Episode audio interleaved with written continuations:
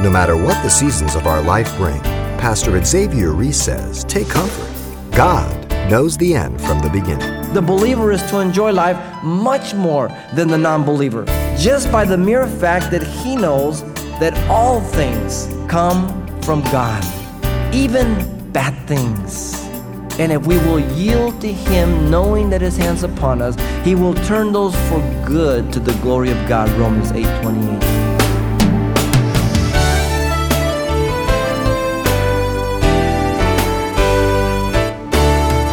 Welcome to Simple Truths, the daily half hour study of God's Word with Xavier Reese, Senior Pastor of Calvary Chapel of Pasadena, California. Remember now your Creator in the days of your youth, before difficult days come, and the years draw near when you say, I have no pleasure in them. This simple truth of Ecclesiastes 12 reminds us that the seasons we're handed in life, both the good and bad, are inevitable. And in today's Simple Truth study, Pastor Xavier explains that still God is able to make everything beautiful in its time from the perspective of our eternity. Let's pick up this message of hope titled The Seasons of Life. Ecclesiastes chapter 3, verses 1 through 15. The title of the message is The Seasons of Life. Solomon says three things about these seasonal events of life. First of all, the seasons are many, verses 1 through 8. Secondly, the seasons are in view of eternity, 9 through 13. And then third, the seasons are required by God, verses 14 and 15. The concluding question of Solomon of these observations as he was searching out through wisdom of the natural man regarding everything done under the sun by man was this What profit has the worker from that in which he labors? You see, some believe that Solomon is expressing here the philosophy of determinism. That all is pre written and that there is nothing anyone can do regarding their life. And so they interpret it this way See, time to die. Eh, none you can do. It's going to happen, happen. How many times you talk to people? You had the same philosophy. I had the same philosophy. Oh, well, what if, what if the, well, hey, if I'm going to die, I'm going to die. And it sounds like you're a real man of faith, huh? But all it is, you don't really care. Solomon is not expressing predetermined determinism. That there's nothing you can do about life. Man, God gave you a raw bag of goods and that's it. That's not what he's saying. This is the key concept behind Hinduism karma. Karma is one's destiny uh, from the previous life so that you don't intervene with that person's life here and now, lest you mess them up in the next life. That's why you go to India in Hinduism and you see people being born on the street, people dying on the street. You see I mean, just poverty. Why? Because nobody wants to get involved because you'll mess their karma up. Solomon is communicating what he observed in his quest for satisfaction and fulfillment without God, and he keeps on coming up with what? Emptiness, futility of all human experience apart from God. His question is once again what is the benefit to man in these experiences of life and his labor. Now, the question ties both sections before and what follows. In, in chapter 2, verse 17 to 26, he's been talking about all the goods that he has, all that he's worked for, and he's going to leave him to some fool. He doesn't know he's going to be a fool or a wise man or appreciator, right? So he ties the theme again. To what benefit is all this? And if you look at life apart from God and you live long enough, you say, man, what's it all about? Just to be born here, try to grab a couple of automobiles, a couple of houses, a little bit of change, and then die and leave it to someone else? Whoa. Apart from God, that's a pretty sum total of things, isn't it? So he ties that preceding to what follows with the section that he's just discussed because he moves on from verse 9 to 15. He speaks about this profit, he examines it in view of eternity. Notice, secondly, verse 10 and first part of 11. The experiences of life apart from God are frustrating and a source of bitterness at times. If a person yields to God, then God makes everything beautiful in its time. Listen to him. I have seen the God given task with which the sons of men are to be occupied. He has made everything beautiful in its time. The word beautiful means appropriate or good. Everything has its time, even for the non believer. Do you realize God wants the non believer to enjoy life? And that in enjoying life, they might recognize that the Creator has done this and they turn to Him. He says He lets the rain fall on the just and the unjust. But everything has its time. You take sex. Wonderful, incredible, fun. In its time, in its context, in marriage. You take it outside of marriage, it's ugly, it's dirty, it's destructive, it's shameful, it's regretful, out of place. It indicates that if one responds in the right way to life situations in its appropriate time, then the person will receive that which is beneficial to the individual. Timing is everything. Have you heard that? Pretty good saying. Timing. The perfect time is be in step with God. Notice thirdly, the rest of verse 11. The experiences in life will cause men to think and consider eternity. The experiences in life will cause men to think and consider eternity. Also, he has put eternity in their hearts, except that no man can find out the work that God does from beginning to end. Notice first, God has placed in man the concept of eternity. How? By conscience. Romans 2 14 through 15. By conscience, we are without excuse. We're not smart enough to think or imagine God or eternity. it's something that God has placed in us, and yet we don't understand completely. But it's enough to keep bugging us. You understand?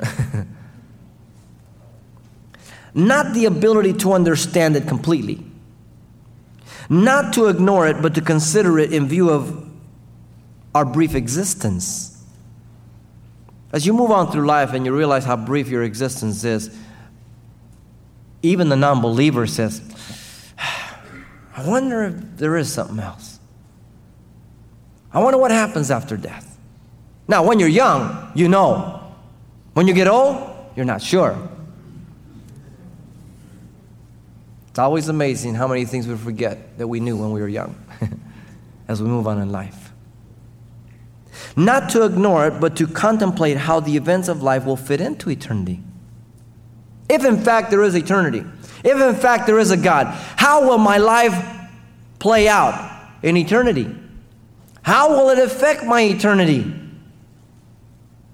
Everybody thinks of that. And the person who says they don't, even in the world, they're liars because God has placed eternity in the heart of man. God has allowed man to know that try as he may, he cannot find out the work that God does from the beginning in view of life's events. All the wisdom and the knowledge of God, they are beyond our finding out, Romans 11:33 says. How unsearchable are his ways. Even a believer doesn't know everything, right? God is beyond us. He knows the end from the beginning. And often we can look back with hindsight and we say, oh, wow, God was there, He did this and that. But even when we're sure we understand what He did, we may be completely wrong. We can't understand. His ways are higher than the heavens, His thoughts beyond ours. Yet we do have glimpses and, and ability to know a lot of different things, right? Which helps us and moves us along.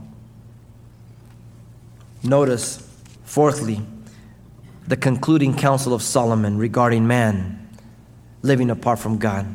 It was threefold in verse 12 and 13. I know that nothing is better for them than to rejoice and to do good in their lives. And also that every man should eat and drink and enjoy the good of all his labor. It is a gift of God. First thing he says, that he should rejoice in life. Who? Man. He's talking about the non believer apart from God, right? Now we know that it includes us also. How much more? More so, us. But man should rejoice in life. God wants the non believer to rejoice in life. God is not out there trying to make life miserable for the non believer. He loves the sinner. He sent a son for him. Secondly, he should do good in his life. Man has the ability to do good. He has the potential for good, but his bent is towards evil. His need is of God. So he can do good because his bent is towards evil. And then, thirdly, he should enjoy the work of his labor, for it is a gift of God. Are you working and working and working and just putting everything away and never enjoying any of it? I hope not. Now, is Solomon telling us that if you make $100 uh, this week, that you spend $100? That's not what he's saying. Is he saying don't save? He's not saying that. In view of what he said before, we must understand it. He's saying that a person who is constantly working and putting away for whatever the reason may be, you know, and then they die, it's kind of a shame. He says men should enjoy the fruit of their labor. Nothing wrong with that. Once a man fell down the cliff as he was walking down this path, and he managed to grab a hold of this plant and he was hanging there. And he's calling out, Is anyone up there? For a long time, nobody answers. After a while, a voice said, Let go! He yells again, Is anyone up there? He says, Let go! He couldn't believe what he was hearing. So after a while, he says, Is there anyone else up there?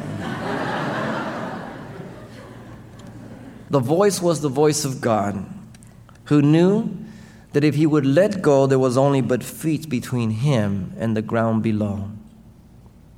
What a picture of us at times.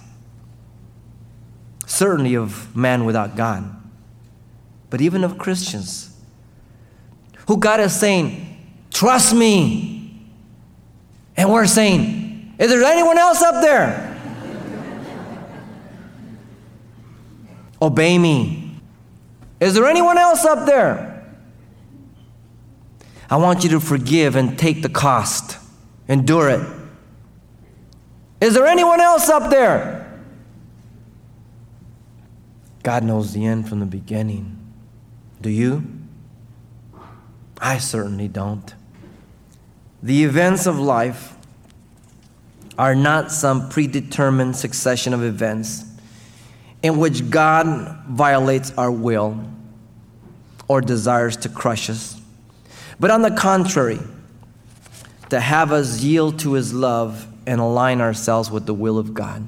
This was Paul's prayer in Ephesians 3 14 through 21, that we might come to know the height, the depth, the width of God's love that passes all understanding.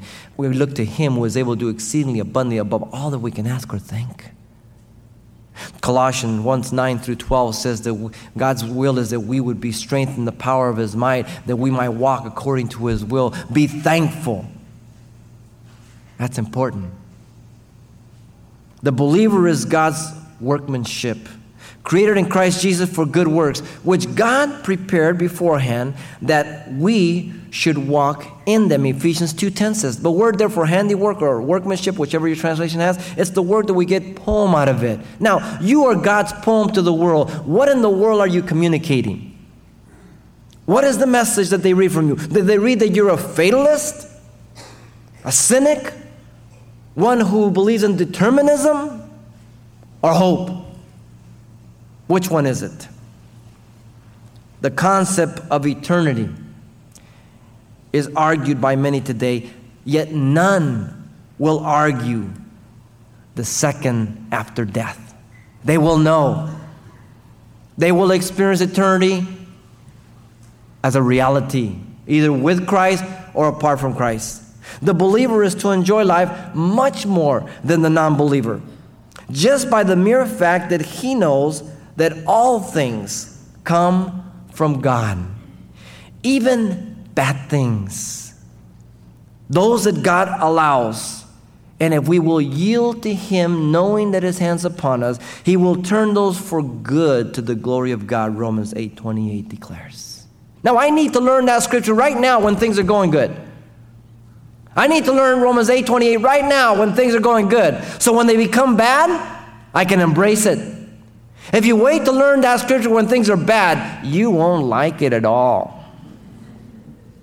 The seasons of life are to be viewed in terms of eternity. Now, third, and it's real short, the seasons are required by God, verses 14 and 15. Notice first in verse 14 the things that God does in the life of man is to reveal himself.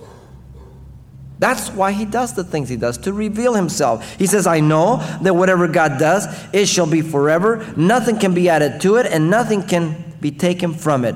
God does it that men should fear before him. Notice first, God is perfect, and his work shall stand forever without any injustice or bias. Nothing can be added to it, nor nothing can be taken away. God is holy, and he cannot violate his holiness, otherwise, he would cease to be God. You and I may not understand many things, but we know that God is holy. And though things may not make sense to me, God will require my proper response in that day. He will take no excuse. Well, you don't understand, it was my wife. I was a victim. And you know this and that. If she wouldn't have said this, I wouldn't have done that. No, no, no. None of that's going to work. God is all knowing. He cannot learn anything or make mistakes. Does that shock you? I'm still learning. I am amazed of how much I'm learning in the book of Ecclesiastes. I'm excited every time I want to get up here. Boy, I, just, I say this about every book, but it, just keeps going. it keeps going. God is all present. He sees all things. Nothing passes him by. He's aware of everything. Gabriel has never gone up to God and says, Lord, do you know God is all powerful. No one can stop him or oppose him. Notice God uses his works, secondly, for the purpose of placing in man's heart what? The fear of God. His works are the practical evidence of his existence.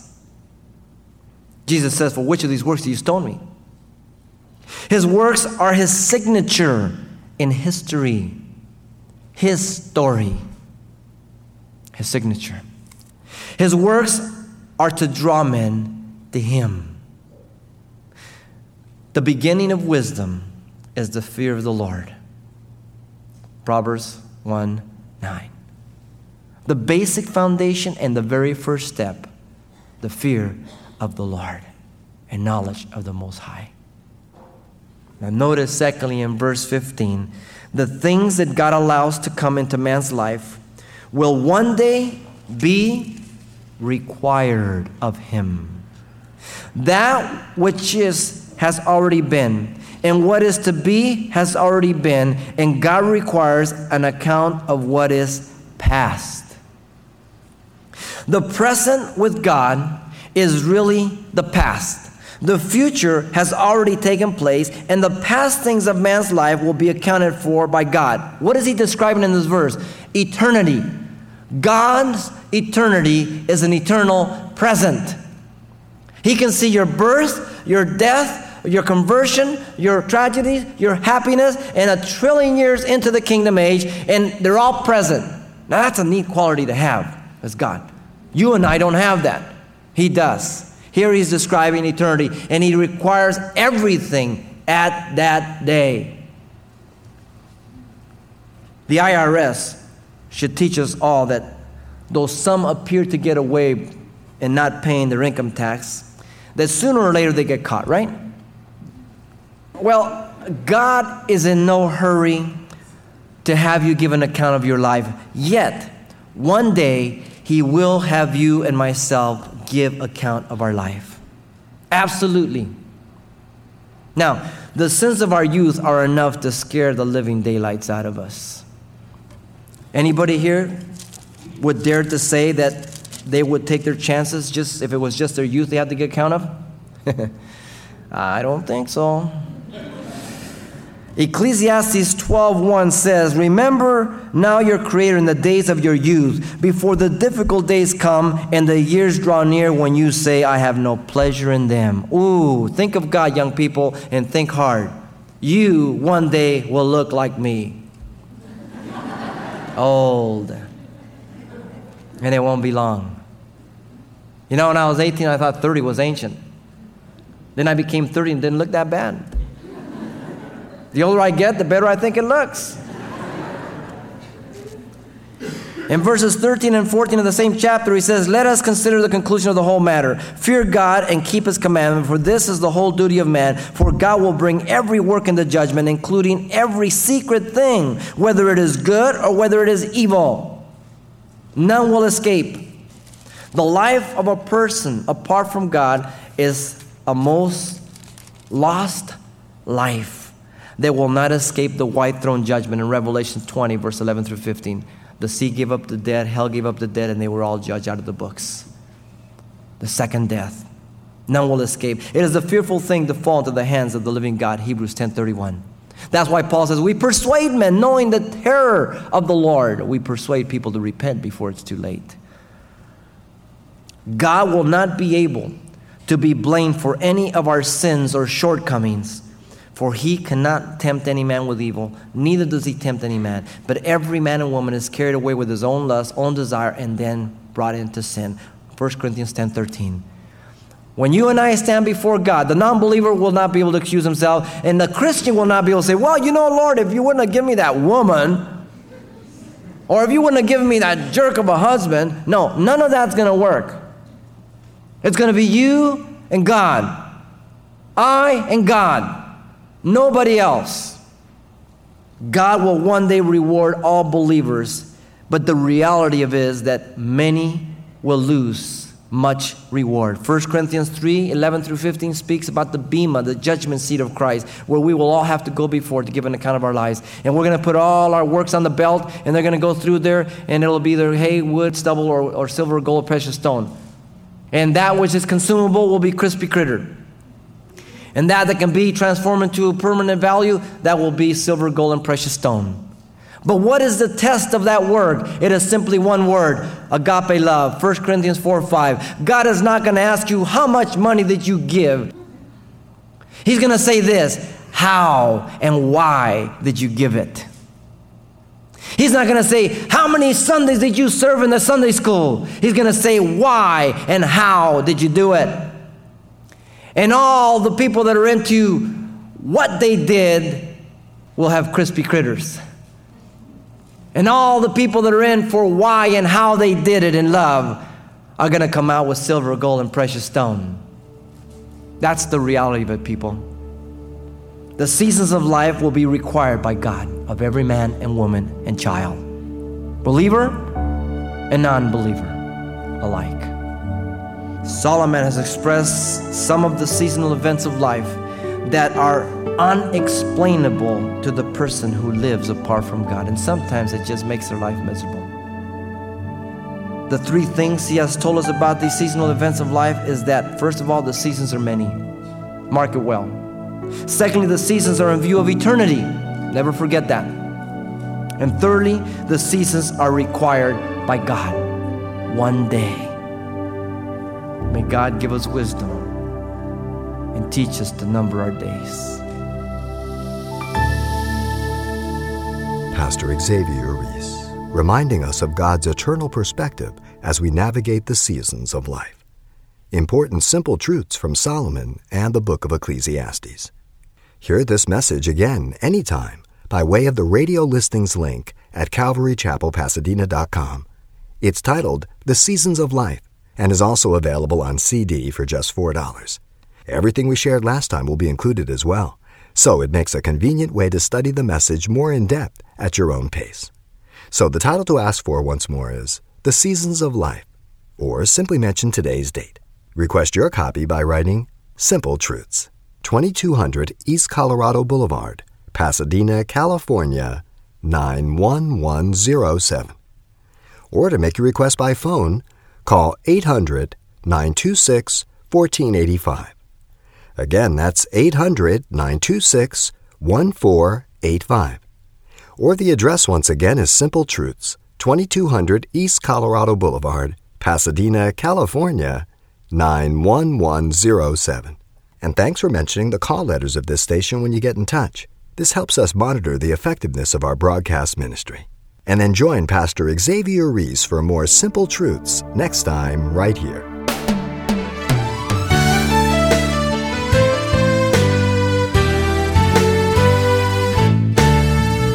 Simple Truths with Pastor Xavier Reese, a daily half hour broadcast, is a radio ministry of Calvary Chapel of Pasadena, California.